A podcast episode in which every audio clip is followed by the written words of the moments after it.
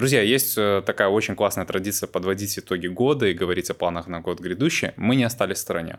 С моими гостями мы сегодня поговорим о том, как прошел для всей айтишки 2023 год, чего нам, собственно, ожидать в 2024. А именно, развитие веб, фронтенд и бэкенд разработки, а также про лидеров языков программирования. Бум ML, искусственного интеллекта и как нам с этим будет житься в следующем году. Также про увольнение в IT-сфере и о том, что нам стоит ожидать. Во всем мне помогут наши наставники. Это Максим, Дима, Паша и Стас. Обязательно смотрите этот ролик до конца, он будет максимально интересен и полезен. Подписка, лайк, все приветствуется. Погнали!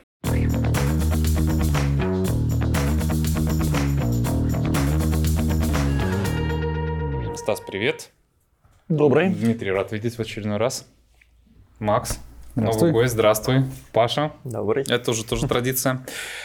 Э, Нам сегодня предстоит небольшая, непростая задача. Мы сегодня будем говорить про то, как прошел наш 23 год, делать такое ретро, ретро, да. Потом мы будем говорить о том, чего нас ждет э, в году грядущем. Вот, поэтому без кофейной гущи я вам всем задам один простой вопрос. Ребята, как прошел ваш 23 год в айтишке? И что было в нем хорошего, а что было в нем плохого? Давай начнем с тебя. Да, в принципе, как и 22 как и 21 Все стабильно? Все стабильно, да. То есть, ну, на самом деле, да, тренды нам- намечаются, что вроде как меньше ищут, но как раз-таки в 23 году я и сменил место работы.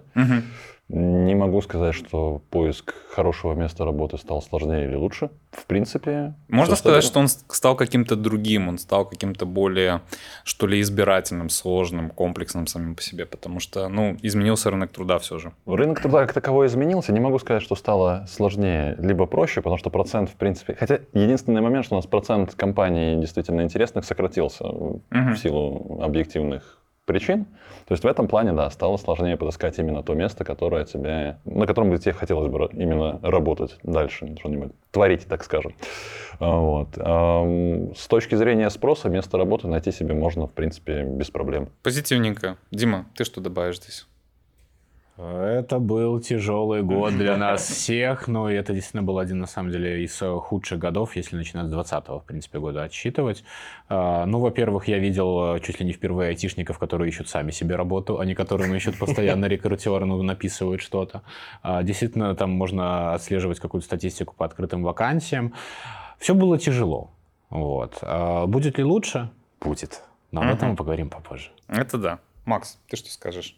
Да, слушай, на самом деле, э, вот все, что ребята сказали, полностью согласен, но я, скажем так, 23 год очень хочу выделить в новостном контексте, и ML, AI сейчас, блин, с каждого чайника, с каждой микроволновки все говорят про это, и круто, круто понимать, что мы находимся как раз-таки на истоках, и мне кажется, 23 год как раз-таки в этом плане будет э, таким началом, хорошим началом Мгм. чего-то, что в скором будущем мы все затронем. Хорошо, поговорим еще сегодня. Паш, А я не согласен. ББГ против, давай. Да, ну, у меня все хорошо, у меня было все хорошо, у меня в этом году все хорошо.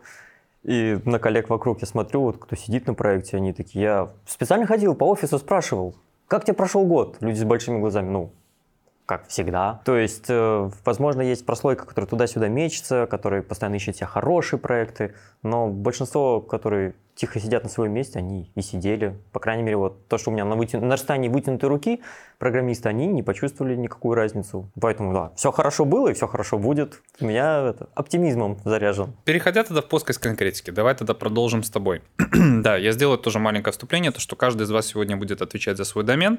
Конкретно какой, это будет раскрыто в ходе вопросов. Собственно, Паша, тебе будет первый вопрос, который раскрывает тот домен, про который я сегодня хочу с тобой поговорить. Это веб-разработка, это бэкэнд-разработка. А что стоит ожидать в 2024 году? Это будет э, падение, в какой-то степени даже стагнирование веб-разработки, либо это, наоборот, будет э, подъем и спрос, и оживление. Что бы ты здесь мог добавить и чем готов оперировать? Оперировать готов, что бэкэнд не может упасть, если не упадут остальные. Ну, то есть, пока у вас есть фронтенд, пока у вас есть мобилки, пока у вас э, есть интернет-вещи, ну, вам бэкэнд нужен.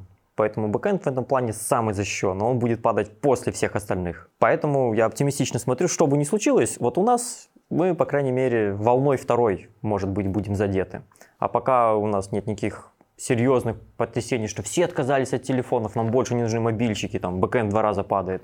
Или все, веб-сайтами мы больше не пользуемся, срочно переходим на десктоп, там бэкэнд не нужен. Этого нету. Соответственно, и с бэкэндом все будет хорошо. Мгм. Мы очень стабильны в этом плане. У кого есть что добавить здесь? Ну, бросим себе serverless. Нам не нужен бэкэнд. Это значит, что бэкэнд нужен, просто он концентрируется в одних местах, все бэкэндеры, которые те самые serverless серверы делают, Мгм. а в другом месте концентрируются фронтендеры. Просто подальше друг от друга разбегаемся. Э, Чем вообще отметился 23 год для веб-разработки с точки зрения языков и инструментов? То есть какие реально интересные вещи, библиотеки, фреймворки вообще появились у самых популярных языков веб-разработки? Ну, здесь я свой любимый C-Sharp, естественно, Давай начнем. полез. И там действительно было что-то, чего я раньше не видел. C-Sharp попытался стать доступнее и приятнее на первых шагах. Я такого ни разу не замечал. Я сам в шоке был. Кому интересно, Minimal API, идите гуглите, там вот все покажут, все расскажут. Суть как? Вы когда Hello World пишете на C-Sharp, у вас самая маленькая простая программа. Это сначала using был, потом название namespace, а потом название класса, потом название метода, и потом одна строчка, которая выводит текст. Они решили, что, слушай, наверное, это как-то тяжковато людей пугает. И теперь можно просто одну строчку написать, добавили вот вроде совсем маленькую фичу, что у вас там есть стандартные какие-то юзинги, стандартные все вот эти вот оберточки, ты можешь сразу начинать писать команды. Они стали питоном. Да! Когда ты это открываешь, я вижу, что это ноги растут из питона или из фронтенда. Фронтенд тоже любит хвастаться, что мы две команды написали, и уже оно работает. И C-Sharp вот в эту сторону пошел, причем это не так было, что у нас есть фича, забудьте про нее, но она у нас есть. Они реально пытаются ее вводить в стандартные шаблоны. То есть ты когда какой-нибудь API разворачиваешь, там уже есть шаблончик, в котором у тебя именно в таком формате небольшой там сервер разворачивается, вот без всего лишнего. То есть вот этот шаг на пути к тому, чтобы людям вот именно с первого взгляда было проще понимать, что происходит и не так страшно, меня удивило, что вот конкретно C-Sharp туда пошел. Я рад, что пытаются добрее, мягче быть к новичкам. Это же получается сейчас от, или будет выходить, или вышла 12 версия, вот последняя, да? Это в 11 версии уже ввели, вот сейчас Ага. этот в течение 23 года рассказывали, показывали, предлагали на всяких конференциях. Так что да, и дальше они в эту сторону движутся. Про остальные языки, там типа Python, Java, PHP, готов что-то Как ни сказать? странно, Java в ту же сторону идет. Правда, своим джавовским способом они Kotlin родили и всячески проталкивают, а Kotlin именно такой. То есть они сказали, давайте мы сделаем красивый язык, вот, чтобы максимально просто, приятно, наглядно, вот все лишнее выкинем. То есть э, по классике родители реализуют свои амбиции через детей. Да, то есть C-Sharp это делает как бы в самом себе в следующих итерациях. Java решила, что легче это с нуля начать, но они идут в тот же самый путь. То есть я смотрел, у меня знакомый как раз Kotlin учила, что там ей подсказывал, смотрел синтаксис, ну, сложно не влюбиться. У них вот то, что пишешь, там название, буквально в скобочках каких-то пару параметров передал, он там разворачивается в огромную парсянку, которую раньше нужно было писать. А теперь не нужно, теперь... Но, позволь? Kotlin, я могу ошибаться, до сих пор все-таки остается в мобилке. Или он все-таки в веб уже метит? Он в мобилке сидит Плотненько. плотненько и пытается сначала в мобилке разрастить до того момента, когда уже сможешь же ты дальше прыгнуть. У меня такое чувство. Мгм. Потому что да, они себя позиционируют в первую очередь как э, заменим хотя бы Java на мобилках, и там им еще много работы. То есть они хорошую позицию заняли, но еще очень далеки от того, чтобы просто на себя одеяло целиком перетянуть еще. Слишком много Java. Это из других языков. И По- из общего... Да, может про Python, про PHP еще что скажешь? Про них не скажу, к сожалению. Могу Мгм. сказать такое универсальное, что не привязано к, в целом к языкам программирования. Я почувствовал, ну, вот по общению, по статьям, single page стал более зрелым. Мгм. Его перестали пихать везде подряд на здоровых щах, что типа нам нужно всю логику перенести во фронтенд. Нам нужно, чтобы максимально все синглпейджевые были. Да, сейчас фронтендер добавит. Сейчас мы послушаем, да. начали обращать внимание, что нам бы на сервер запихнуть побольше всего того, что можно, до тех пор, пока это не вредит опытному, ну, user experience. Ну, Пользовательскому пользовательскому опыту, опыту. да. Поэтому это такое движение, которое начало, и что тебе не обязательно, чтобы это был single page, ты можешь как бы две странички у тебя будут. Что да, вот переход там с админки на фронт, это не обязательно, чтобы одно приложение было, пусть оно один раз перезагрузится. То есть вот такая технология, которая уже по-моему, зрелость обретает, и люди перестают ее как на тренде просто пихать, а используют с умом там, где оно действительно надо. PHP еще умирает? 8.3 или какая последняя версия была? Вроде как ее хвалят. Сейчас говорят прям очень даже PHP не может умереть. Про, так, про рейтинг языков я вот сейчас как раз таки затронут. Что, что мертвый умереть не может, да? Вспоминая классиков. Ладно, не будем их обижать. А, Паш, давай коснемся такого еще вопроса. Рейтинги языков, э, лидерство категорий. То есть, ну, объективно, э, Тиоби, Тиоби, наверное, самый распиаренный рейтинг. Э, разработчики к нему относятся по своему усмотрению, те, кто работает больше с бизнесом, маркетингом, э, скорее на него вот как-то делать такой основной акцент. Насколько я понимаю, типа язык 23 года номер один это все-таки Python, то есть он, скорее всего, там оказался на первой строчке, я специально перепроверю этот пункт. Но зато я заметил какую тенденцию с остальными языками. Значит, давай с тобой посмотрим. Java выбыл из стройки лидеров, он переместился на четвертое место. А у PHP, как ни странно, отыграно три позиции. С десятого прям шагнули на седьмое. А у JS тоже хорошее положение, потому что с седьмого переместился на шестое. Одно остается в этом мире неизменным. C-Sharp. То есть вот стабильно вот он на пятом месте. Ни хорошо, ни плохо. А у меня к тебе будет такой вопрос. А можно ли ожидать, что все-таки он в следующем году потеснит Java, переместиться на четвертое место. И как вообще в этом всем, если это можно вообще связать, поможет то, что А, это все-таки язык, придуманный в недрах Microsoft. Это все-таки э, Microsoft, который сейчас имеет непосредственное отношение к OpenAI. Это все тот же Copilot, и это все тот же Azure или Azure. Что вот вообще в этой связке можно сказать, и как ты считаешь? То есть, возможно, будет какая-то реальная популяризация Microsoft, э, популяризация шарбов за счет там синтаксического сахара, новых версий и вот этих всех событий? Ну, то, что они на это нацелены, это чувствуется. Вот как раз то, что упомянул, простота входа в том числе и Copilot можно туда отнести, но про него вообще отдельно. Это такая прикольная фича, которая, если дать ее в руки менеджеру, становится настолько плохо, Просто я лично присутствовал в этот момент, когда набирают некачественных программистов из солнечных стран, и на вопрос, какого, они же все сломают. У нас же Copilot есть. Они же будут при помощи него писать хороший код, говорят менеджеры другим менеджерам. И кивают радостно довольны, типа, да, все будет хорошо. Ну, то есть, как любой инструмент, там находит в себе какие-то подводные камни. Но это вот и все, что про AI будет, и чат GPT, это все в ту же сторону. Замечательный инструмент, который без специалиста бесполезен. Без умелых рук не будет работать, условно. Да, поэтому я думаю, что он ни разу не поможет, чтобы вот раз, и программист может теперь не писать код, или меньше думать, или теперь ему меньше готовиться надо. Рутинные вещи какие-то можно него скидывать, что становится легче жить опытному программисту, но не помогает тому, что вот раз и язык стал супер популярный за счет этого. Ну, то есть мы не верим в то, что Copilot сейчас и, возможно, в 2024 году напишет с нуля до конца enterprise решение. Да, но мы верим, что при помощи Copilot опытные программисты будут писать самые, те самые решения чуточку быстрее, с большим энтузиазмом. Угу.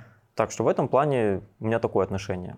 По поводу, подтесним Java или нет, с моей точки зрения, тут стыдно брать себе чужие заслуги, это Java самоубивается, а не C-Sharp ее пытается сбросить с трона. Ну, то есть, она странные действия совершала до этого, сказав, что мы не будем развиваться, потом сказала, что у нас есть Kotlin, давайте все писать на Kotlin, а сам ты тогда зачем нужен? Так что тут скорее изменения в рейтинге будут за счет того, что Java что-нибудь еще странное сделает. Стреляет себе в ногу, короче, по да. твоему мнению. А C-Sharp, он достаточно консервативный в том плане, что вот Azure у нас есть, это стандартный вариант, который точно сработает. То есть Microsoft уверен, что облака есть, уже никуда они не денутся из жизни, все уверены, что без них жить невозможно. Это ставка консервативная.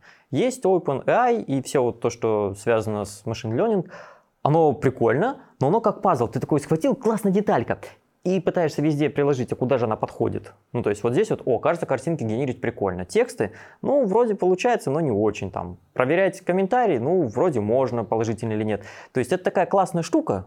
Вот все уверены, что куда-то да точно подойдет. Но куда, где ты сможешь заработать свои триллионы при помощи этой технологии, еще неизвестно.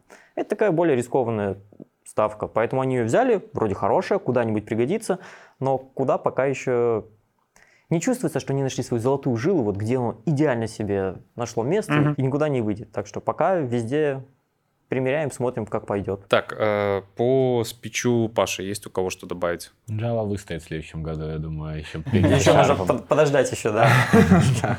Собственно, коллега, э, давай так, расскажи, что в этом году было с фронтендом, что было с JS и чего он может дать в следующем году. Ну, новостную повестку у нас в этом году занял AI, AI, AI, то есть поэтому AI. Э, как бы все впечатляющие моменты изменения во, фрон... во фронтенде, в бэкенде, они как-то слегка откатываются Потухли. назад. Да. А я уж боялся, ты сейчас скажешь, что все-таки нейронную сеть на JS напишут, а то я пошутил в одном ролике про это. Аж напрягся. Э, вот. По основным трендам, помним, у нас прогресс всегда идет по спирали. Вот, собственно говоря, во фронтенде мы и движемся по спирали. Когда мы начинали, у нас был бэкенд, отдавал статику, это было не сильно удобно, и каждый раз за сервером ходить нужно было за данными, а хочется работать прямо здесь и сейчас, и мы изобрели классную штуку такую, как э, client-side rendering. Uh-huh. Теперь у нас мы загрузили код на клиенте, клиент хорошо работает, бегает там и изредка обращается на сервер если это ему необходимо. А если это ему не нужно, пользователь может спокойно работать, продолжать. Из этого мы следующую проблему взяли. Но прежде чем пользователь будет работать с этим кодом, его надо как-то загрузить, все становится медленно. Мы видим белый экран, загружаем, начинаем бороться с этой проблемой. И сейчас мы перешли на гибридный подход. Uh-huh. Следующий этап эволюции. А, это приложение, которое рендерится на сервере, отдает страничку, загружается на клиенте, клиент подхватывает и продолжает с ним работать. То есть тут мне отметили, что у меня были эмоции, когда я слушал про single page application. В целом подход остается плюс-минус такой же, single page application. Uh, у тебя динамический сервер, который отдает уже готовую разметочку для конкретно запрошенной странички, и начинает тебе отдавать готовый HTML. Причем порционно, красиво, если ты это все оформляешь скажем так, грамотно, пользователь начинает фактически с первых миллисекунд ощущать взаимодействие с сервером, начинает взаимодействовать э, со страничкой, прошу прощения, с приложением, начинает взаимодействовать, какие-то части уже интерактивны, уже начинаем с ними работать. И постепенно, подгружая все данные, продолжаем работать на клиенте. То есть клиент в идеале бесшовно подхватывает странички с сервера отданные и продолжает работать, как уже клиент-сайт application. На этой волне у нас развилось такое достаточное количество фреймворков. То есть один из самых популярных, который пережил причем эволюционный подход Next 13, если не ошибаюсь, 23 год версия mm-hmm. вышла. Они там и роутинг поменяли. Но самое главное, вот React э, последняя версия, да, раскрылся тогда, когда вышел Next последний, Next 13 версия. Дополнили друг друга условно, да? Да, то есть Next 13 версия как раз-таки э, начал использовать э, прекрасный подход э, React. Сейчас точно не вспомню, подгуглишь ставочку сделаешь про... Сделай, сделай. Да.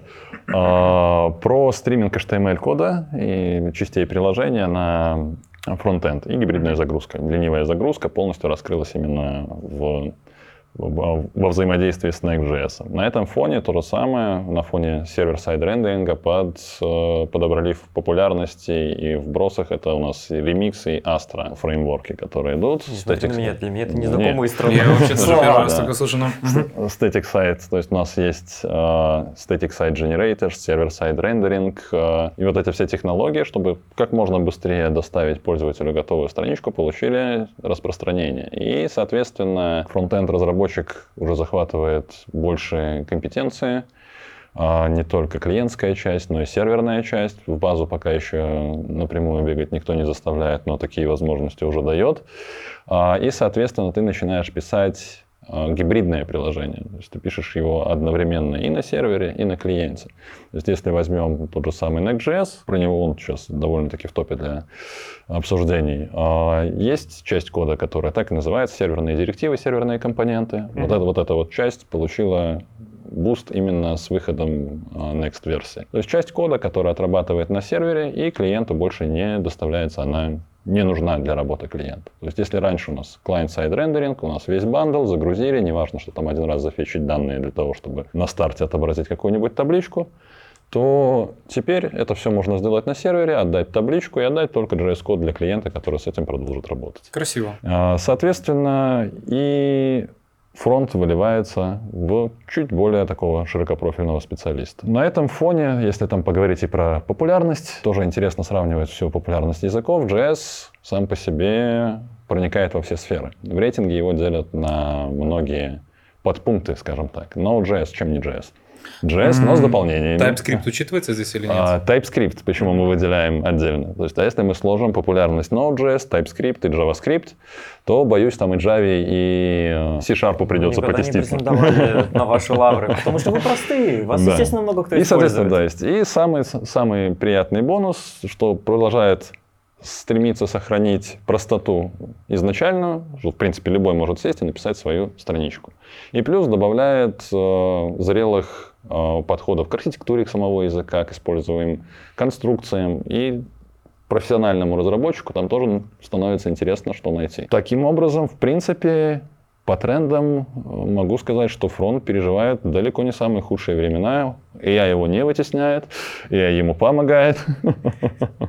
И тем более много запросов OpenAI помогает писать код еще проще. И так было просто посидел, написал вот у тебя Hello World страничка. А тут чат GPT, здравствуй, как написать на JS страничку, и он тебе выдает какой-то кусочек кода, и он у тебя начинает работать. У меня есть вопрос. Давай, давай, давай, давай.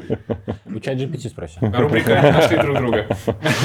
Из твоих описаний я понял, что мы снова пытаемся создать фуллстек девелопера. Да, именно так и есть. То есть то, о чем мы говорили в относительно недавнем То ролике. есть мы развиваемся по спирали. То есть изначально все было на бэке, потом все перенесли на клиент, а теперь мы это плавно размазываем между сервером и клиентом. Но если отбросить в сторону, то да, мы пытаемся изобрести full-stack разработчика, который будет работать и там, и там.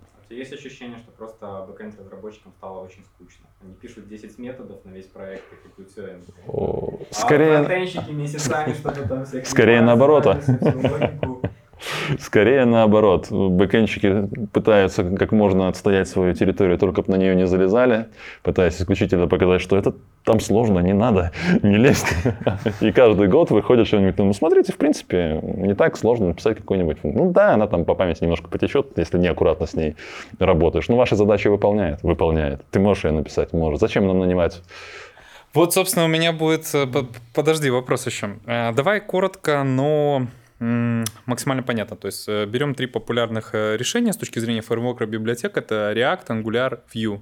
Первенство за React остается? О, React, в принципе, занимает лидирующие позиции. Vue, ну, я бы не сказал, что Vue так далеко от него Отходит. а, да, отходит. Замыкает руку Angular, кстати, в этом году Потерялся. планирует, нет, наоборот, планирует, он оживает, собственно, бренд New Angular, как они называют свой последний релиз. Мгм. А, И, соответственно, у него есть шансы заинтересовать заново. А, В частности, в, в одной из последних версий, вот о чем мы говорим, миграция к больше full-stack разработке как таковой, а, наконец-таки production-ready версия сервер-сайт генерации на Angular. А, В подробности я пока еще там не вдавался, а, но из большего они ее рекламируют как у нас сервер-сайт лучше, чем в любом другом фреймворке теперь стал.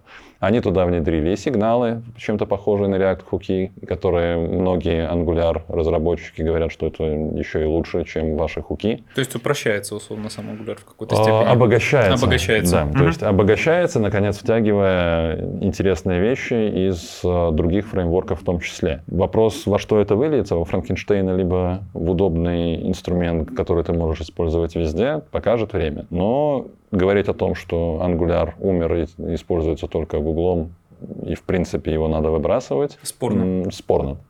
А, Такой еще тоже будет вопрос уточняющий. Вот если мы берем разработчика из направления фронтенд, который немножко хочет нарастить экспертизы, а, на что бы ты советовал больше обратить внимание? На React Native либо на Node.js? То есть вот стоит выбор, вот я вот в этот отрезок времени сейчас хочу вы- выучить либо одно, либо другое. Ну, это две абсолютно разные, Я понимаю, да. абсолютно две разные сферы. Если хочется э, расширить свою компетенцию, в том числе и повседневную, Node.js, не только сервер, не только какие-то приложения, написанные на нем, но в том числе и всякие клиентские скрипты, которые помогут тебе в повседневной разработке, как таковой, автоматизировать рутинные процессы, там, сборки приложения, загрузки на какие-нибудь сервисы, всего чего угодно.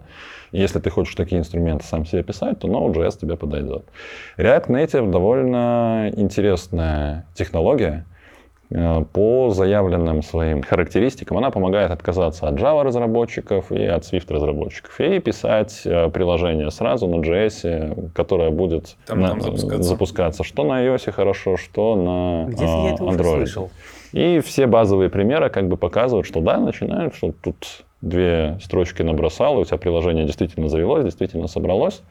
А, Но в любом случае React Native — это погружение в мобильную разработку. То есть если интересна мобильная разработка, и в принципе не сильно хочется уходить от фронта, от JS как такового, то можно попробовать изучить React Native. Потребуется знание базовой и э, разработки под Android, э, всякие градлы и тому подобные штуки страшные для сборки самого приложения. И как оно собирается, зачем оно собирается, как все это разбивается.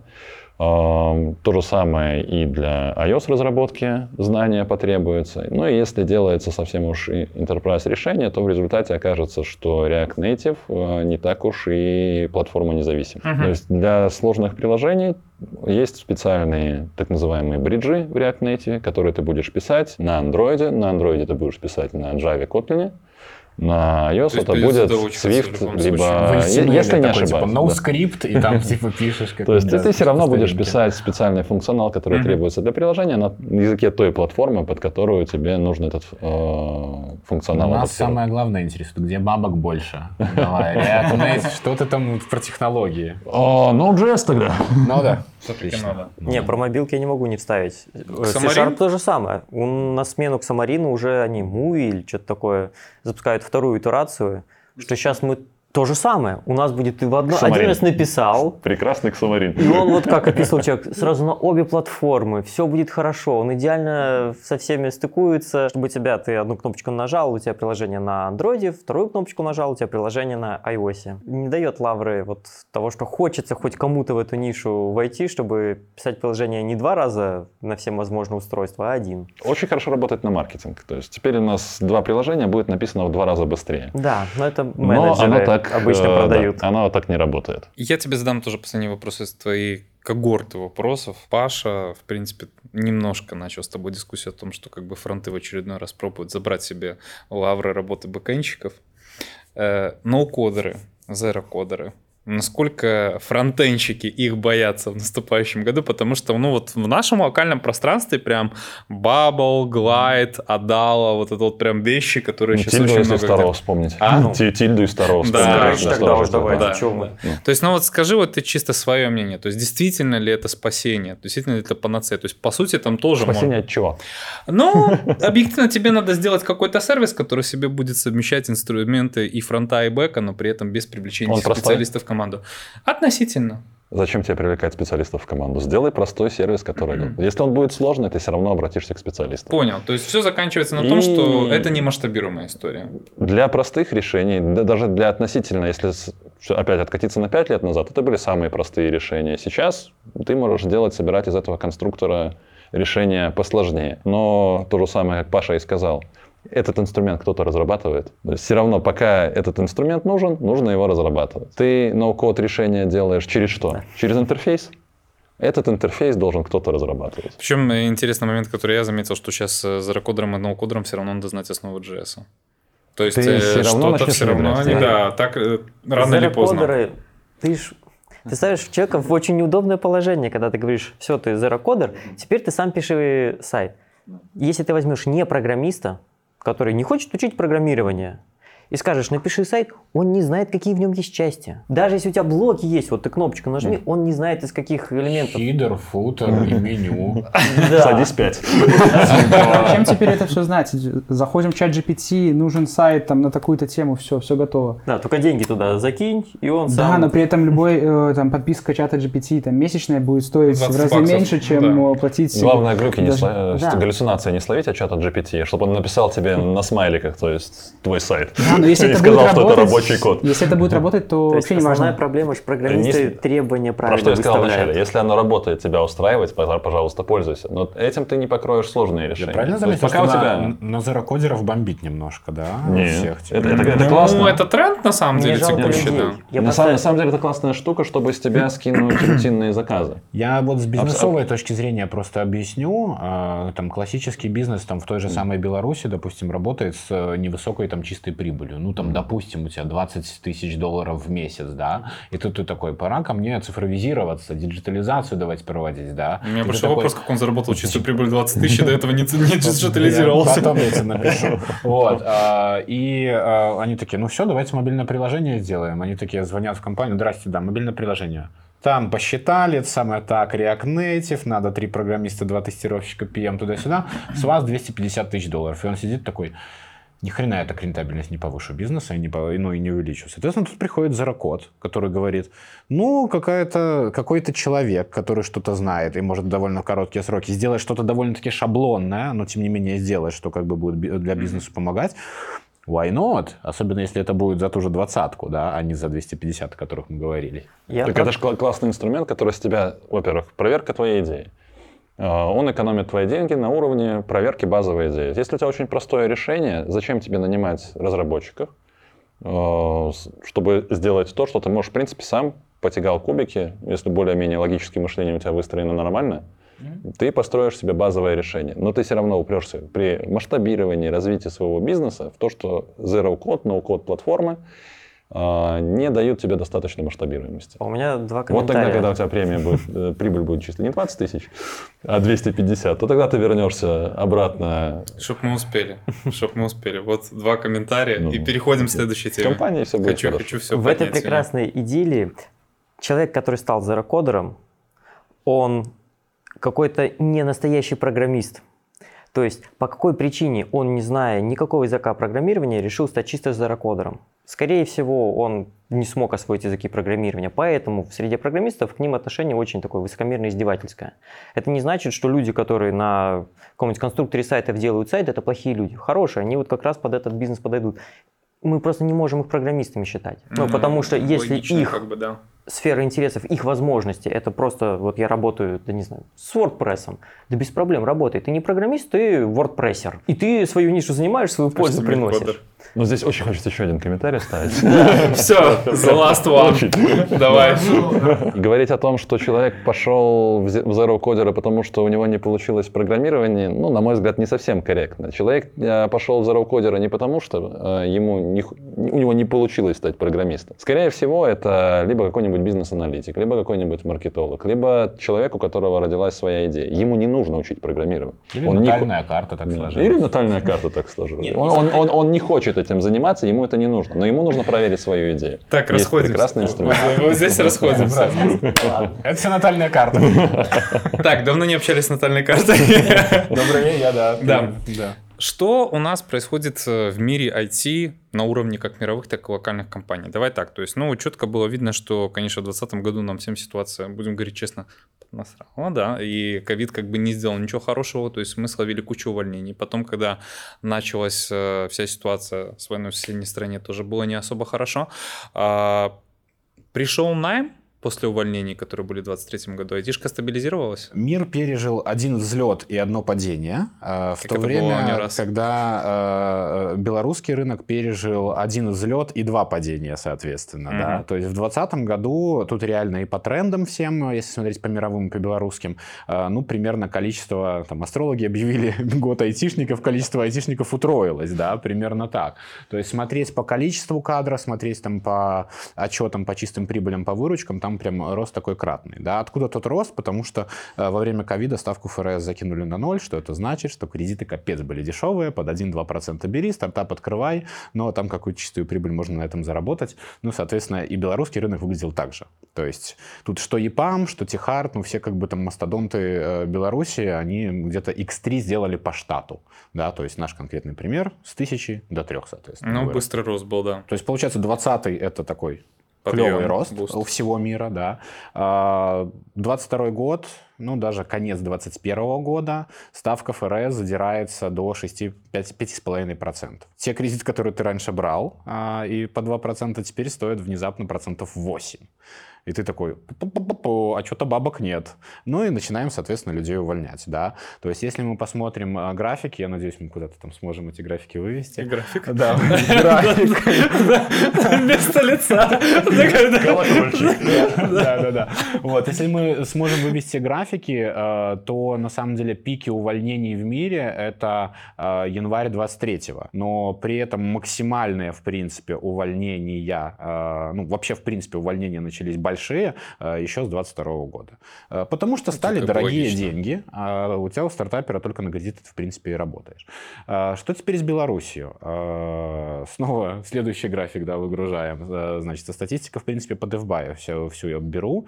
Мы потеряли чистыми с 22 года 18 тысяч человек. Это чисто печально. отрицательная сальдо, да. М, Что это значит? Каждый четвертый.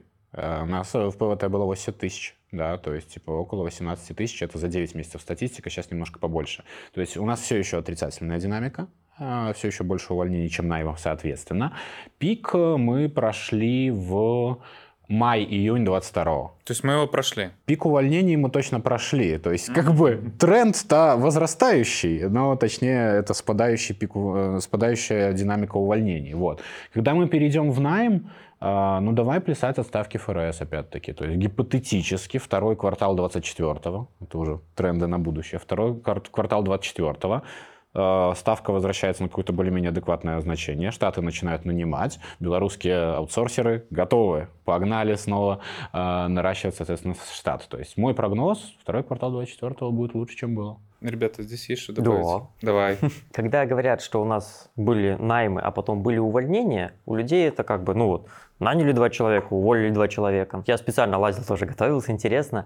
Яркий пример, по-моему, какой-нибудь Amazon, если из гигантов. Он за два года после ковида, просто ковид это счастливое время для айтишников. Все сидят дома и а, вдруг осознали важность программирования. И они с 800 тысяч до 1 600 вырастают. Потом они начинают увольнять там 50 тысяч, 100 тысяч, но они даже близко не отыгрывают то, как много они наняли людей. Ну, это мировой айтишки, да. Поэтому, когда говорят, что там наняли и уволили, нет, до сих пор еще не уволили достаточно много людей, чтобы отыграть то, что успели набрать за ковид. Это первая. Вторая часть, которая неочевидная. Ты когда нанимаешь внезапно много людей, ты нанимаешь плохих людей. Ну, хороших ты нанял в первые два раза, ну, там вот. Зеркодеров, наверное, этих набрали. Ну, то есть ты нанимаешь самые низкокачественные кадры, которые остались, потому что тебе нужно резко и много. То есть если бы ты плавно наращивал, ты мог бы качеством брать. Поэтому и сбрасывать ты будешь в первую очередь, ну, низкокачественные кадры. Поэтому чем ты лучше специалист, тем больше ты защищен от э, вот подобных вещей. В любой компании у тебя редко будут начинать увольнение сеньоров. Тебя, скорее всего, сбросят те, кто наименее эффективны, те, кто не так полезны на проектах. И уже потом, если совсем все плохо, начинают сокращать ключевых разработчиков. То есть вот эти наймы увольнения, они очень сильно отличаются в зависимости от того, кем ты был в эти годы. Джуном, медлом, сеньором. Сам такой показательный пример найма увольнений, надо только свериться с хронологией, это пример Твиттера и Маска. То есть можно уволить там сколько, две трети компании, компания останется на полу и будет работать. Да, понятно, Ну, сейчас у текущего, как- как она да, у будет текущего X скорее, скажем так, репутация Да. страдает за счет действий основателя, там, не основателя, а точнее текущего собственника компании, да. Но факт остается фактом, что компания работающая. И, если не ошибаюсь, у Фейсбука текущий метод тоже был интересный момент, что они сначала уволили какую-то партию людей, прошло три месяца, они некоторым из этих людей стали делать обратно оферы. Приходите в нашу компанию работать. Но если говорить о глобальных трендах в этом Мгм. случае, то момент вот этого пикового найма, когда наним- нанимались люди миллионами там, на мировых компаниях, ну, а, то момент в чем? Видели все взрывной рост интереса к IT-технологиям, все сидели по домам, все digital-инструменты, удаленное общение, звонки, игры, все перешло в цифровую сферу видели огромный тренд на рост. И те, кто был побогаче, могли себе позволить просто так взять и нанять там, пару тысяч человек себе в штат. Их сейчас На будущее. наймем. Да, Да. мы их сейчас наймем, пока занять их нечем. Главное, чтобы их не перехватили. И потом, когда, естественно, откатываются ковидные ограничения, возвращается реальный сектор более-менее начинает оживать, спадает естественный интерес ко всем цифровым услугам. Оказывается, что занять-то этих людей особо и нечем. И вот это тоже внесло свой вклад в увольнение. То есть людей сократили не потому, что они там некомпетентные, не потому, что просто там, прибыли нету, просто занять этих людей в компании стало нечем. Я думаю, что папки тоже считать умеют, на Ну, самом деле, компании. А какие поднялись э, компании больше всего стоимости? Почему? Ну, то есть, А, ну, делали ты такой Мы же про, IT, про айтишку в первую Да, очередь. да, То есть, да. соответственно, есть индекс фанк. э, Он сейчас на исторических хаях. И тут как раз-таки AI, э, этот клятый, да, невероятно помог. Э, Я... Который open. А, Вот. Я как бы большой скептик и его практического использования да, на данный момент. Вот, посмотрим, как оно будет дальше. Ну, соответственно, вот из этих вот фаанг или теперь уже маанг, соответственно, да, они на исторических хаях, потому что все плохо, плохо, плохо в экономике из-за высокой ставки ФРС, потом такие, а, вы знаете, у нас AI, и все такие, да, Фу, круто, покупаем. И пам, там какой-то пам. Э, Физической пользы еще никакой нету, а ценники уже как бы на верхушке, да. Э, То есть там в районе, по-моему, 8 тысяч долларов сейчас этот индекс стоит. Кто из этих всех э, выделился больше всех? Nvidia на чипах Закупка, типа отработала, там, ого, по-моему, они плюс 250%, если я не ошибаюсь, с начала года типа сделали в своей стоимости акций. Я думаю, хайп, памп, короче, все это должно лечь. Должна, должен нормальный промышленный свой сектор, такие э, отвоевать свои позиции. Ну, на конец года, вот маленькая ставочка этому. Мне кажется, человек года в мировом IT, если раньше там постоянно говорили там типа, что сделал Маск в прошедшем году, что сделал Безос, что сделал там Сундар Пичай, Человек года Сэм Альтман, само собой, особенно за счет последнего скандала, потому что до сих пор выходят публикации, а что же происходит там, кто Слушай, вошел в совет «Таймс» директоров. сказал, что Тейлор Свифт. Я- Да, как да, бы, я- поэтому я- не я надо про тут- IT, я про Не IT, а надо не тут Альтмана «Таймс». что-то. Тейлор Свифт круче, чем Альтман. Ну, это получилась хорошая Санта-Барбара. Про практическое применение ай, ай-яй. Искусственно, да, вот этого. Майя. Мы разницу все равно не знаем между M или A. Да. Я полностью не согласен. Мы начали играть в ДНД не так давно. Генерация персонажей по описанию, вот эти аватарки, отлично работает. Вот без них я бы фиг такой подбирал аккуратненько. А так там эльф длинноволосый, с такими-то шрамами. Так что вот практическое применение на лицо. Да, Но, правда, круто. ничего другого нет. Можно еще рандомизатор пиц там какой-то делать. Вот, да. GPT, что заказать. И стали спрашивать у Гугла. А, Давай про формат работы. Ковид как бы четко показал, что компании точно стремились работать с сотрудниками удаленно, то есть всех выводили из офиса. Отсюда же мы получили, что компании реально смогли свободно отказываться от офисных площадей, сокращать эти косты. Сейчас на уровне мировых компаний четко видна тенденция, что нет, давайте всех обратно в офис. То есть Amazon там чуть ли ставит не первичным условием те, кто не согласен, вон двери, вон до свидания, как говорится. У Фейсбука плюс-минус похожие правила. Максимум, что тебе готовы предложить, это гибрид. Почему? Зачем? Для чего? То есть неужели настолько всем важна социализация? Это же бизнес. Ну, во-первых, э, про глобальный рынок сначала. Э, Да, тренд такой есть. Э, Тренд почему? Простое имхо и статьи из интернетов, потому что продуктивность падает. Вот и все. И можно на двух работах работать, а то и на трех. мы, мы далеко не предприниматели, мы все-таки работаем в найме, надо это понимать.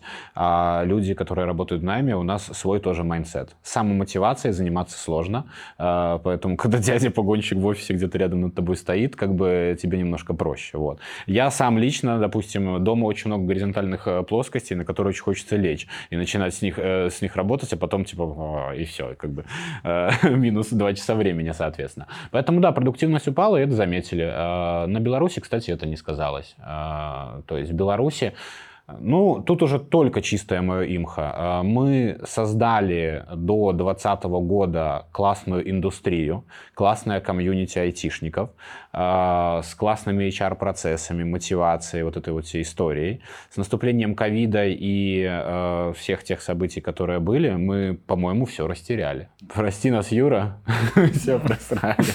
Да.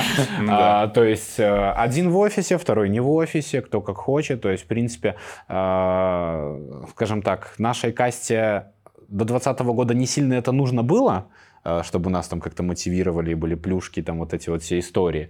А, Мы, наверное, не очень ценили э, из-за этого. Тут мы такие, ну, наконец-то, еще и там не надо в офис ездить, вообще супер плюшка. И как-то взгрустнули многие на этом фоне, сидят такие, в офис прихожу, там три человека. Ай-яй-яй-яй. Вот. Поэтому я бы тоже в офис, честно, загнал бы. А, вот. Пускай это- Загнал, загнал бы вот именно. да, пускай это как-то, может, там неэтично уже и как-то не современно, не модно, а, но, а, продуктивность падает, б, а, друзей у нас стало а, сильно меньше, и клевых коллег по работе за счет э, ухода на удаленку. Есть правда. Такое мое мнение. Я полностью поддерживаю. У меня просто был именно такой момент, что я вот можно теперь работать с дома, ковид, работал год с дома, потом поменял работу и понял, что давай уж делать все правильно, раз новая работа. И год я ходил в офис каждый день. Пусть там не было практически никого, но хоть кто-то, хоть поговорю, хоть узнаю коллег, хоть пойму, что за компания. Ну, то есть этого очень сильно не хватало. И да, перформанс. Человек, который говорит, что я сегодня поработаю из дома, это значит, что завтра он попытается сделать и то, что он должен был и сегодня, и завтра. Ну, может, на кол подключиться. То есть это вот из... Из золотого яблока на телефоне, да? Да, да, да. Да. да, щас. Не Это акции из личного. бежать. Ну, тут хороший момент. Во-первых, не надо все равно делать скопом и глобальным. То есть чем отличается работа из дома и работа из офиса, если, грубо говоря, наш аутсорс работает на, не знаю, Японию, на Америку и на Африку. И приходят таких пять человек в офис, сидят в кабинете, один разговаривает с Японией, второй разговаривает с Америкой, третий э, с африканцами переговаривается. Смысл от того, что они находятся в одном помещении. Потому что он не один на проекте. Не бывает, А, практически не бывает, когда у тебя только один человек на проекте. Тебя обычно стаффуют команду из нескольких людей, а намного продуктивнее они работают, когда могут палочку друг Звонки друга происходят тыкать. где? Основная синхронизация задач происходит где? На звонках в Zoom. Потому что продукт у компании будет сидеть в другой стране. Потому что тестировщики засядут в другом офисе. А если у тебя компания, мы говорим про большую компанию. Угу. То есть из таких вещей агулом загонять команду, которая и так работает удаленно из дома, либо удаленно из офиса, нет смысла.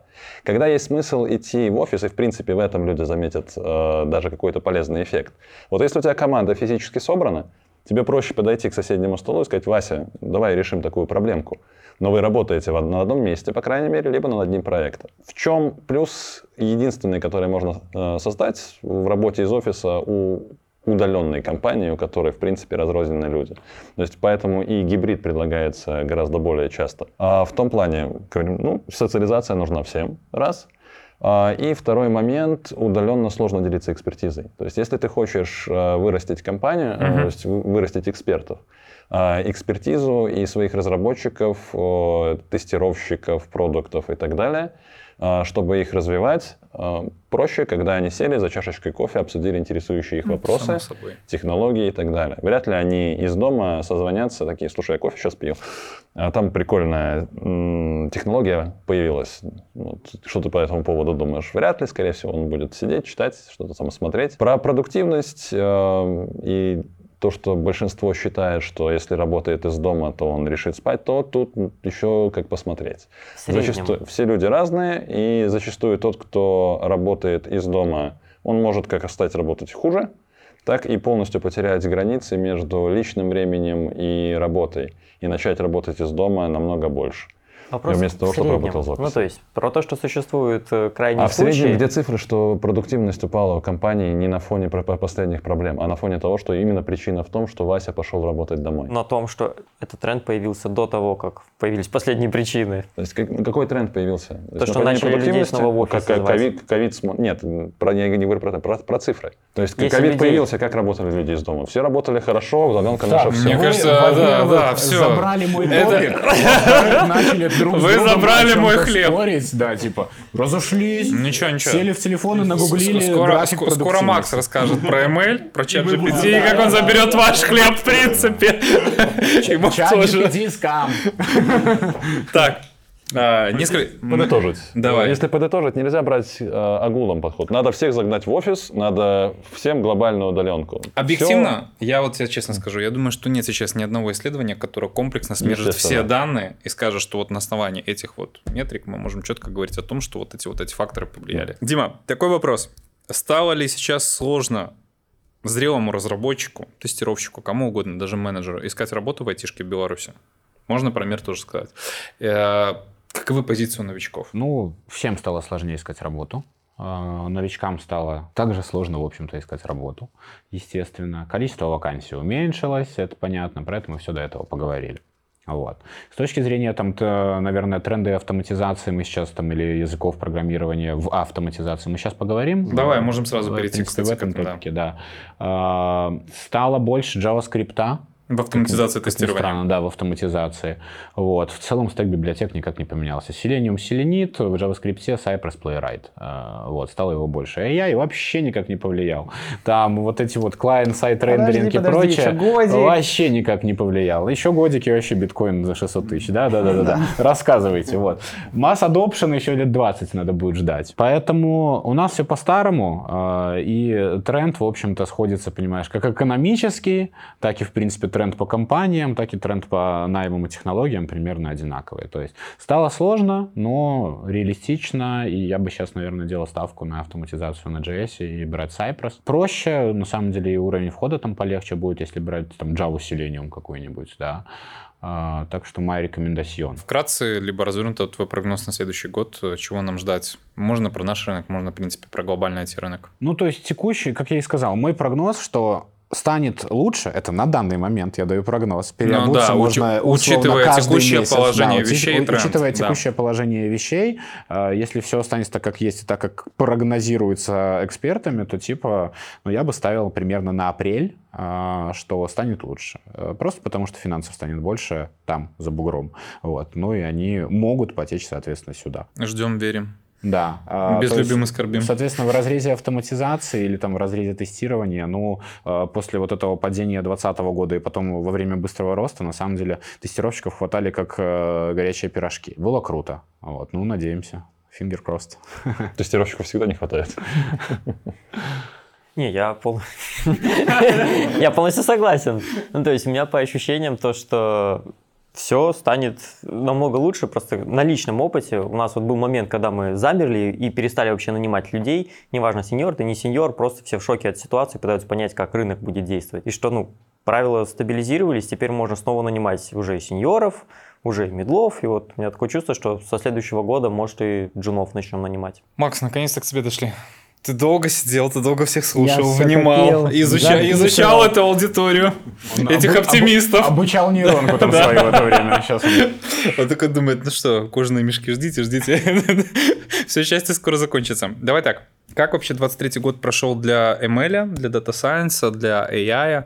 А Что реально продемонстрировал рост, по твоим ощущениям? То есть из этого всего чего ждать, блин? Слушай, на самом деле, вот все, что ты только что сказал, это вот э, про AI в 23 году, то есть э, все ждали, смотрели, записывали, и как раз-таки вот и раньше говорили, то есть э, все, всем нравится, все в восторге от этого, но никто не знает, как это применять. И сейчас э, там даже этот чат GPT взяли и просто кто-то в столовую, кто-то там э, в аэропорт, кто еще куда-то, все везут, надо, надо использовать, надо использовать, а как, пока никто не знает. Вот, но это, это нужно время, и как минимум уже очень много сфер уже затронуто. Конечно же, контент, э, э, то, что раньше требовало много времени, кадров, которые подготавливали все это, сейчас уже используют и сценарии, которые ну, не нужно время, не нужно контент-мейкеры, там, если TikTok взять, э, YouTube, контент-план уже составлять не надо, зашли в чат, В нужен авторежиме по сути, прописал и сразу же это все есть. Все там менеджеры, которые по контенту были, все уже где-то гуляют и ну, ищут новую работу. Зерокодером. Да, вот а откуда они вот. Вот там они появились, да. Если мы про видео говорим, появилось, э, в принципе, это еще и раньше начался тренд, был э, именно про фото-видео. А у нас есть э, кинокорпорации, которые просто миллионы долларов в каждое кино, которое всем нравится, на спецэффекты тратят, на артистов и так далее. И это огромные бюджеты, и мне кажется, каждый, кто работает с этим, не прочь сэкономить несколько миллионов долларов там, и купить, не знаю, машину, там, квартиру и просто поехать в клуб отдохнуть. Не стыдно перед голливудскими актерами. Да, да, да. То есть, э, и в принципе, э, в перспективе ML как раз-таки может э, предоставить инструменты для этого. И глобально, если мы даже возьмем, спустимся чуть-чуть ниже, и суммы поменьше, но опять же, это оптимизация бизнесов, и взять перевод э, текстов. Сейчас он стал на порядок качественнее с, э, с э, Чатом. нейронками, да, если мы уже конкретно чат берем. Если у нас там есть ошибки, пунктуация, это все легко исправляется. Более того, мы можем переводить не просто, как раньше, там, в Google Translate зашли, писали там «Привет, меня зовут там это», и тебе перевело. Сейчас это можно в разные стили переводить, можно как разговорные, так и официальные, письма оформлять, э, проверять. И что немаловажно, если какие-то переписки, например, были, там, или новостные ленты, вообще можно делать классные штуки, как краткое содержание. Это сейчас тоже очень сильно упрощает. Кажется, как будто бы такая прикольная фича, но не более, но на самом-то деле это может очень сильно упростить и оптимизировать бизнес. Да и в целом, на самом деле, это вот маленькая-маленькая вот часть того, что уже идет э, в, скажем так, в большом глобальном э, процессе оптимизации. Вот. Поэтому вот так. Что мне для меня показательно, извиняюсь, я свои тоже 5 копеек ставлю. В этом году реально просто вот, э, если читать э, там, например, какой-нибудь TechCrunch, если ты просто к своему стартапу либо компании добавляешь AI, все, у тебя сразу, я не знаю, x сколько в стоимости. Ну, если, конечно, этот AI там есть, это не удаленно труд индусов где-нибудь. Вот, но по факту. Слушай, ну я с тобой не согласен, это вообще не про 23 год, это уже, наверное, там Давно, идет, да, да, то да, есть это да. всегда было с точки А, зрения меня- маркетинга. Я быстро договорю, да. То есть там можно было на самом деле просто и пару ифов поставили, и они такие, вот это ML, это искусственный интеллект, мы вот первое. Все такие, ну да, конечно, там Макс, X3 но сразу. согласись, со стороны сейчас общей публики, то есть количество людей, которые вообще сейчас стали разбираться или хотя бы пытаться разобраться в AI, это сейчас такое ощущение, что стало всем более понятно, как пощупать. Если раньше ты делаешь приставку, кто-то из инвесторов понимает, в чем смысл и понимает потенциал развития. Сейчас объективно, когда такие вещи, как ChatGPT и не только там типа Дали и прочее стали доступными, ну блин, четко понятно, что это прикольная тула, это прикольная технология сама по себе. Сто процентов да, но здесь еще один есть момент. Э, Вспомни раньше, были у нас какие-нибудь технологии, которые э, одновременно могли решать тысячу зада- э, разных задач. Я Нет, то есть у нас не были какие-то, например... Так и э, сейчас нет таких технологий. Ну, по сути, Ты чат либо картинку делаешь, ты либо Нет, в смотри, чатике ChatGPT ты можешь... это разные нейронки. Нет, так суть-то в том, что вот у тебя есть чат GPT, и ты можешь использовать его как хочешь. То есть это не обязательно ты там должен классифицировать э, там собаку и, и кошку, например. Тут ты уже можешь и переводить тексты, ты можешь уже и краткое содержание делать, ты можешь уже и контент-план какой-нибудь делать и так далее. И на самом деле это вот только то малое, что есть там вот бесплатно, если платную возьмем, там уже и фотографии появились. Да, у меня просто вопрос, ты когда про контент э, упомянул, он уже стал в продакшн ready или еще нет? Потому что все, что я знаю про... Смотря где. Да, потому что все, что я знаю про нейронки, это замечательная штука, которая накинет тебе драфт, черновую версию, но которую тебе потом нужно звать человек, который будет допиливать. Неважно, это картинка, это сценарий, это да хоть ты видео сгенеришь при помощи нее, оно всегда дает с серьезными багами, которые, условно говоря, в мир выпускать нельзя. Ты должен иметь специалистов, который будет допиливать. Верифицировать, да, то есть э, факт-чекинг лучше проводить. Но уже не с десяток, уже одного. Нет, да, то есть что Тут на этот самом у меня деле, вопрос был. Смотри, тут на самом деле очень большая вот такая вот есть проблема. Даже не, называть это проблемой.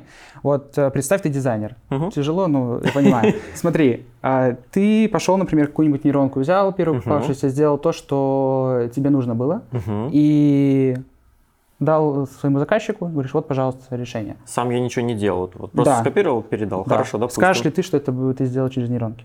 Нет, конечно.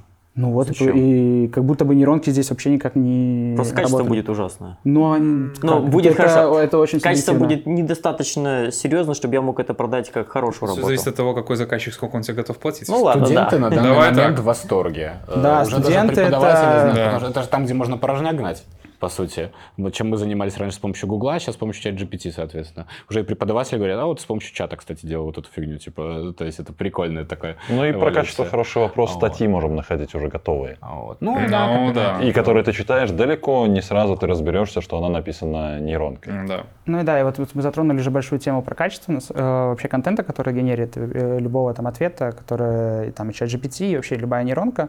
А на самом деле 23 год стал, ну, на мой субъективный взгляд, это вот годом еще старта законода- на законодательном, на социальном уровне, потому что нейронки уже делают очень много всего.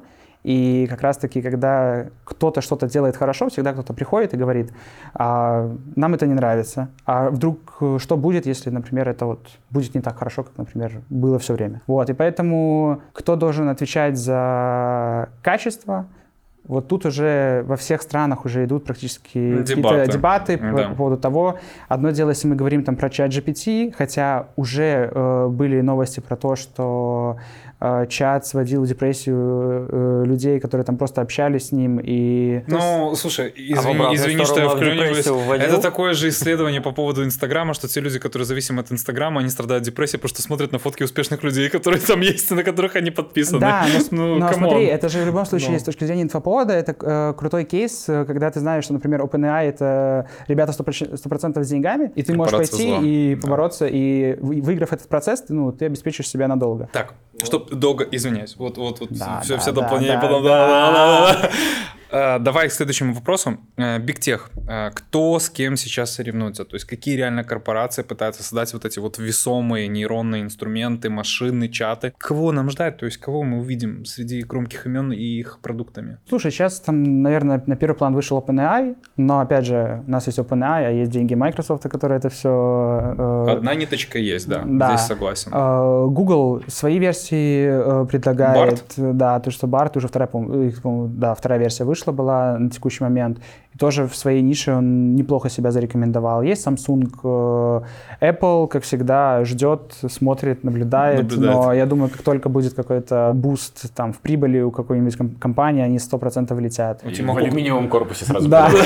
У Тима Кука бомбанет, как он это проспал, понимаешь? да, да, да. Да. Вот, э, поэтому на самом деле Tesla давно уже, в принципе, занимается, и они одни из первых, кто вошли так глобально в AI, и это, наверное, еще было там несколько лет назад, когда они анонсировали Они только автопилот. для машин или еще куда-то его применяют? Ну, Там же у Маска сейчас вообще X и у них вроде уже отдельная компания. И он сказал, Да. что сейчас ее будет на бирже вроде выводить, на IPO точнее. Да, то есть там э, использования очень много. Они же, э, кроме беспилотного такси, они там занимались, по-моему, еще и тем, что хотели там и просто доставка там продуктов там и так далее. Там, Ну, чуть- в общем-то, логистика. Да, то есть это, это вся логистика. А российских там Марина, Маришка, Матрешка. Ой, От там- Яндекса, который или нет? Ой, я тоже не знаю. Ну, Яндекс, э, подожди, Яндекс... У же- Алиса есть. Да, Это да. Алиса, а еще... Это Там голосовой. Маруся есть. Маруся, Маруся. Маруся, точно, Маруся. Ну, это голосовые Да. ассистенты. Ну, Сбер, по-моему, свою презентовал, правда, не Ну, я короткий. Я знаю, что сейчас у Амазона тоже готовится там выкатка, то есть они Мгм. тоже какой-то модели. Ну, короче, все, кто может, все соревнуются. Да, и в этом же кайф, что на самом деле, если бы у нас был OpenAI, то мы бы все просто смотрели бы там с попкорном и на одном канале условно, и все. Но здесь вот эта гонка, и она только начинается, и поэтому все, что будет, это будет классно. Слушай, я не настолько старпер, но объективно, то есть мне вот кажется, что вот эта вот гонка создания крупными корпорациями своих языковых моделей, своих чатов, очень похожа на э, кризис доткома, когда все пытались себе завести сайт. То есть не дойдет ли до такого? Условно, я понимаю, что создать свою языковую модель и нейросеть это не просто взять, написать сайт. Какие только мощности должны быть, какие деньги там находятся. То есть нет ли у тебя ощущения, что объективно в этой гонке все равно реально победит OpenAI с Microsoft? Ну, типа, упущено время. Да, но это же не есть плохо. У нас, Ну, у нас в любом случае, Я например... согласен. Э, Ну, да, про Microsoft это отдельная тема. Вот, на самом-то деле, э, вот мы говорим о том, что, например, вот там завтра OpenAI, и там все корпорации говорят о том, что все, мы сдаемся, OpenAI вы сделали то, что, к чему мы, например, не будем стремиться там и, не будем делать. А, здорово, но чат это глобальная штука, которая решает много всего. Но можно же бороться за конкури- и конкурировать на каких-то узких областях. И вот здесь как раз-таки с OpenAI э, можно бороться, и я думаю, что OpenAI не будет э, с- Во все сразу во залезать. сразу залезать, потому что если мы, э, они захотят это сделать, м- м- мне кажется, Microsoft просто перестанет существовать, потому что таких денег у них нету. Поэтому в этом плане конкуренция будет, и она будет э, разумной, я думаю. Поэтому... Смотри, помимо того, что в этом году мы четко поняли, что такое чат GPT, что такое ML, есть такое понятие, как LLM, большие языковые модели. То есть это вот четко то, что отвечает, наверное, за создание всего этого. А насколько сейчас тренд по созданию LLM очень силен, и запрос на каких специалистов вообще в принципе породил этот рынок? То есть кого сейчас не хватает мировому рынку? Слушай, ну здесь на самом деле вот давай начнем с того, что это такое. То Давай. есть это Large э, Language Models. И если просто, это вот э, какие-то языковые модели, которые на вход э, получают какой текст, который вот мы с вами, которым общаемся, который понимаем. Что такое языковые модели? Ну, А, если мы ну, говорим смотри. просто... Ну, Да. а, мы обучаемся просто на, на тексте. А, то есть это просто текст. Да, то есть мы, Ага. за- мы зашли в интернет, скачали интернет, положили Мгм. себе на флешку, вставили и научились. Мгм. Вот. И, соответственно, такой же текст он дает и на выход. Какой текст? Вот Нал Ну, такой же надал. Ну, А я у тебя про бэкэнд не спрашивал, что это такое. Он же сказал, что он сейчас просто объяснять будет, а мне интересно. Ну, суть в том, что это вот как студентам э, часто очень объясняют. Вот есть ребенок, и он э, там каждый год э, набирает какую-то информацию, получает, там идет в школу, там математика, география, химия, еще что-то. То есть вот эту всю информацию он на языке каком-то получает. То есть на этот язык мы перевели просто в текст, и вот точно так же учим нашу модель. И учим всему. То есть мы зашли на Reddit, э, просто все, то есть там, начиная от э, как починить машину, там у меня стучит что-то сзади, заканчивая тем, что меня мама сегодня наказала, как мне выйти и... Ну, то есть это такой максимальный уровень абстракции, когда мы учимся всему, что нашли на Да. форуме. Да. Не сильно привязываясь к теме. Да, и как раз-таки вот именно э, это обо всем, и это и получило как раз-таки то, э, что OpenAI даже показывали э, на э, своих конференциях, что они, они прогоняли какие-то тесты универ- университетские, там, школьные, и э, даже те данные, э, которые не были в обучении, Мгм. а модель нашла вот эти все связи и смогла выдать э, ответ. Это точно так же, как вот ребенок, ему рассказали какой-то, как решать пример, Мгм. дали пример такой же, только с другими числами, и вот эту вот лог- э, связь Логически логическую, да, донесла. это все перенесла, и вот модель сделала точно так же. Звучит так, как будто вы скоро тест Тьюринга пройдете, можно будет общаться, непонятно, кто Да, это. и ты будешь бесполезен. Именно так это все и будет. Такие Да нет, для общения. Заракодинг есть нормально. Ну тут, тут даже чат GPT скажет, что мы об этом не в курсе. Смотри, еще пока непонятно, насколько скоро выйдет пятая версия чата. То есть относительно недавно вышла четвертая. Есть ли такое мнение, убеждение, что объективно пятая версия прям все заменит большинство рабочих профессий в айтишке? Слушай, ну вот э, если ты любишь, например, э, технику Apple, да, и вот их компанию, каждый год вот они устра- говорят, что у нас новый iPhone будет супер. Ну, это попса, на самом деле, это Да, маркетинг просто. Это маркетинг. Будет ли здесь это чистым маркетингом или это реально что-то э, серьезное? Ну, узнаем только, как, как только выйдет. Но на самом деле пока все-таки очень тяжело э, отойти от программистов в целом, э, потому что есть ошибки какие-то, плюс запрос писать чату тоже кто-то должен, и этот человек Prompt writing. должен э, понимать программирование в целом. Поэтому это классный support для чего-то, там, для твоих там, написания кода, еще какого-то там, для research а и так далее. Но глобально то, что OpenAI сейчас говорит о том, что вот мы фактически делаем там программиста умного, ну, пока это далеко от этого. Мы спокойны? Ты даже везде в разговоре упоминает инструмент. То есть это очередной инструмент, с которым будем работать. Более высокий уровень абстракции. В область слухов. Э, Я думаю, что ты сто процентов эту новость читал о том, что отставка Альтмана, в частности, была связана с тем, что вот этот вот ген АИ, он был прям изобретен. То есть и стоял вопрос о том, что вот мы можем его выкатить, и, по сути, показать всему миру, что все, эра искусственного интеллекта настала. Насколько поддержишь, не поддержишь, что вообще можешь по этому поводу сказать? Слушай, да, сложно сказать, насколько это правда. И после того, как там, не знаю, мы вчера обучали отличать котиков и собачков, и сейчас мы говорим про то, что, по сути, завтра уже AI там запускает э, ракеты и захватывает мир, но это на самом деле сложно представить. И глобально сейчас, даже вот взять те инструменты, которые нам сейчас доступны, это там чат GPT то же самое, кардинально мир не, не перевернулся, и от того, что появился чат GPT, ну, только копирайтеры и дизайнеры, наверное, там перевернулись где-то, а в остальном никаких проблем глобально-то и нету. А ты-то за что дизайнеров не любишь? Ладно, фронтенд с бэкэндом. Дело не в этом. э, Дело на самом деле в том, что раньше э, вот дизайн это было нечто творческое.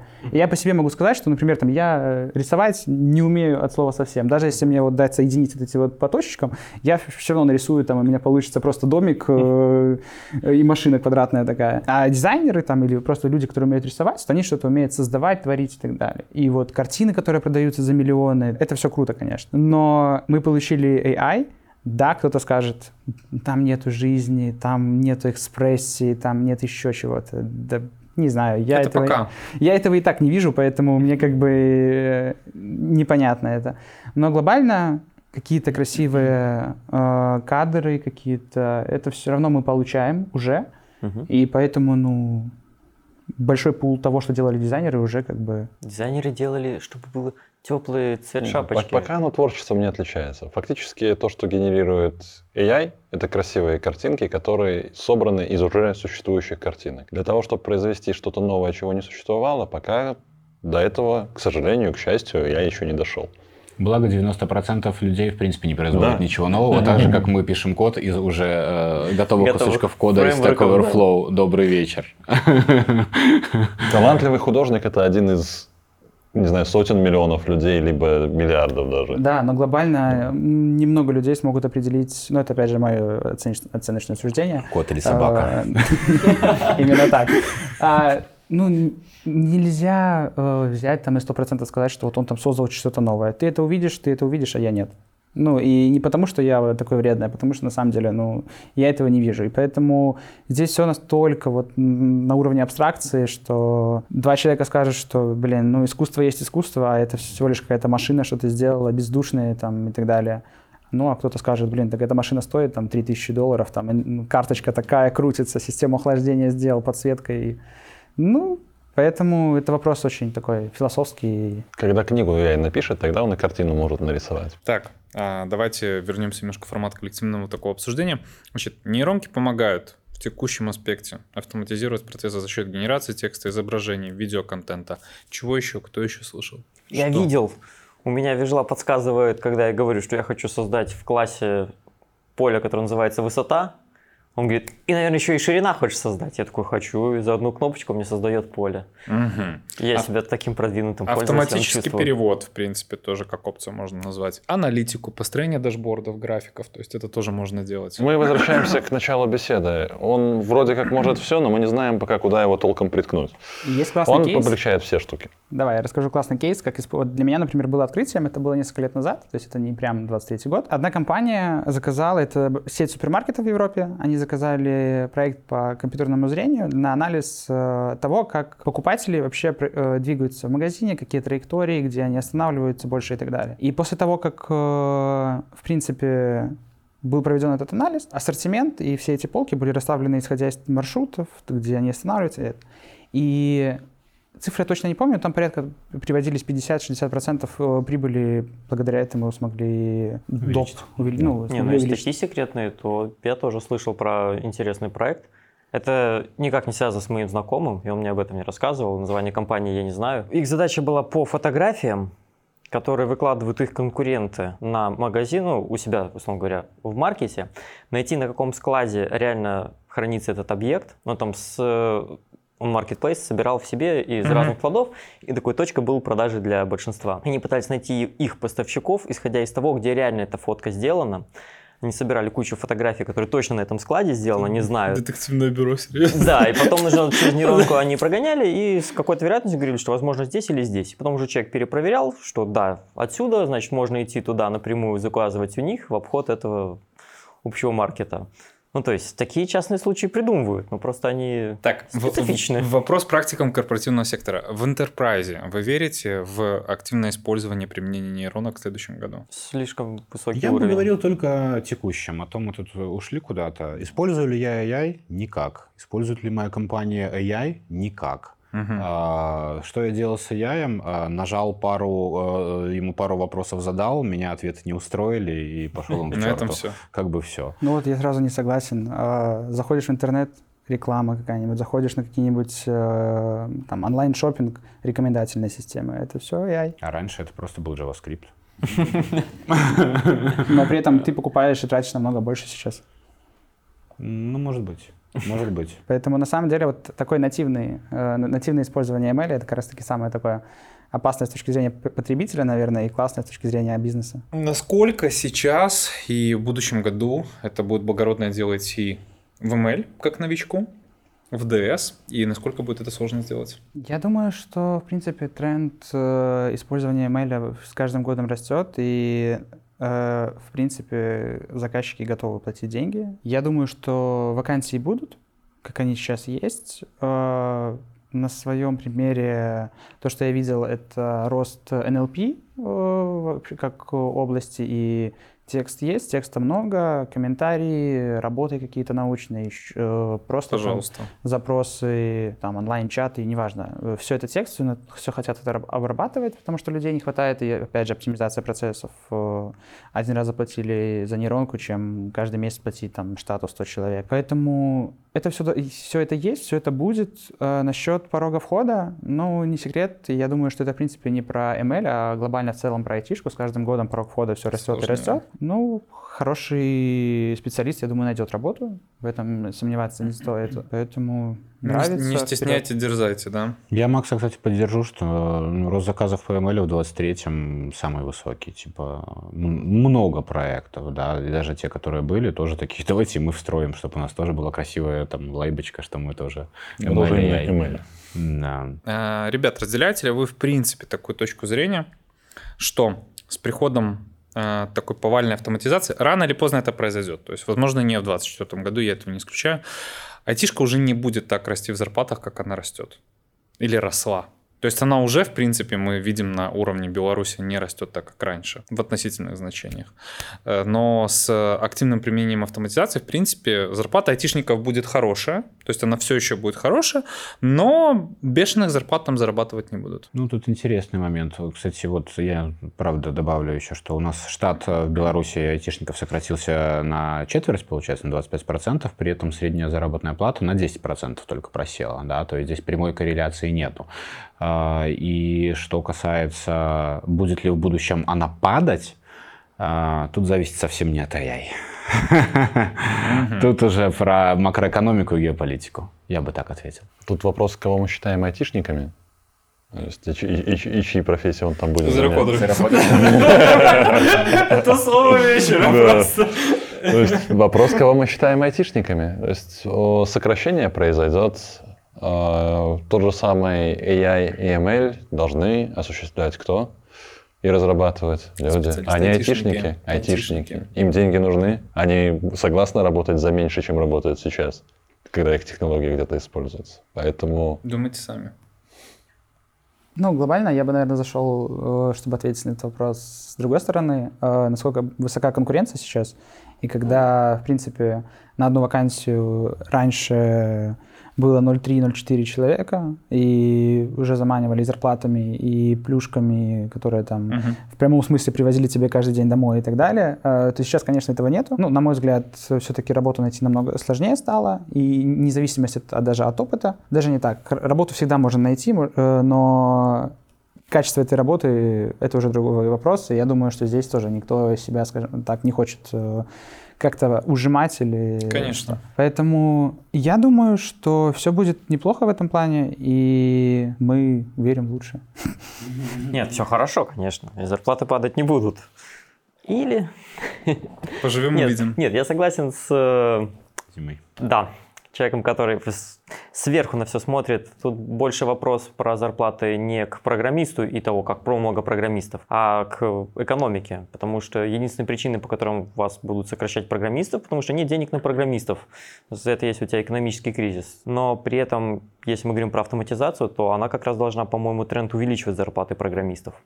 Потому что чем больше у тебя автоматизации, тем больше она пользы приносит бизнесу на единицу вложенных ресурсов. Поэтому у тебя один человек приносит там не 10 тысяч, а 100 тысяч пользы каких-нибудь астрономических единиц, не знаю, золотых монеток. И ты, соответственно, можешь ему больше платить. То есть он становится более ценным. Его уход, его заманивание новое. И у тебя не будет такого, что с ростом автоматизации и усложнением этих процессов, а переход в ML это усложнение процесса, что у тебя после этого станет больше специалистов, у тебя станет ну, как минимум столько же, а скорее всего, меньше специалистов, которые может, могут этим пользоваться. Которые могут и email знают, и еще там, не знаю, про дизайн, или еще про маркетинг, или еще про какие-нибудь узкие специальности знают, куда могут его правильно направить. Поэтому, по-моему, как раз с ростом автоматизации у тебя зарплаты расти будут, потому что сложнее будет найти человека, который это знает все. И на десерт. Вы все здесь люди опытные, поэтому от вас. Почему в этом следующем году, несмотря на все каверзы, все равно тем людям, которые сейчас находятся в поиске себя, ну, это причем не метафорически, это на самом деле в прямиком, то есть сказано, то есть они находятся в поиске себя. Стоит подумать с точки зрения того, чтобы попробовать изучить IT и даже туда войти, если все получится. У нас все еще лучше, чем у соседей. Ну, то есть войти все еще лучше, чем в большинстве других сфер. Поэтому иди сюда, здесь приятней. Уникальные, умные люди и коллеги. А, и хорошие условия а, классная зарплата. С 2024 года планируют вроде внедрение новое в налоговый кодекс, а, если никто не слышал. То О, если ты зарабатываешь больше 200 тысяч рублей белорусских а, в, на богатство, а, да, да. в год, то все последующие, соответственно, будут поставки 25%. Вот. Поэтому можете пересчитать, проверить, если вас вдруг коснулся этот закон. Круто. Ну, значит, круто живем. Хорошо, идея. 200 тысяч рублей, это сколько в месяц? Ну, подели на 12. Короче, если хотите, чтобы вот эти новости вам были интересны, идите сюда. Потому что именно здесь, да, эти новости могут вас коснуться. Ну, я тогда чуть-чуть в другую сторону. Ты правильно сказал про поиск себя. Какая разница, куда ты идешь? В айтишку, не знаю, в художественное, в кино и так далее. Главная твоя цель — это найти себя. Найдя себя, ты найдешь и все остальное. Деньги приходят к тому, кто занимается тем, что ему нравится. Вам нравится айтишка, идите сюда, занимайтесь. Вам нравится рисовать, идите, ищите, рисуйте, и вы найдете обязательно то место, если вы действительно этим горите, где вы будете зарабатывать деньги далеко не меньше. Круто. Аллилуйя, братья. Вам нравится зерокодинг? Проходите следующую дверь, там айтишка, заходите к нам. Мужики, огромное спасибо. Вот э, прям кайфануло от души, потому что вот хорошая интеллектуальная беседа с хорошим чувством юмора, чтобы у нас все было хорошо в следующем году. Аминь. Это лайк. Ребят, большое спасибо, что досмотрели до конца. Надеюсь, что вам было интересно и понятно. А также, кого заинтересовала тема фронтенда и бэкенда, попрошу отдельное внимание обратить на ролик на нашем канале «Фронтенд против бэкенда», что важнее, что нужнее. А вот. И помните, мы еще увидимся. Пока.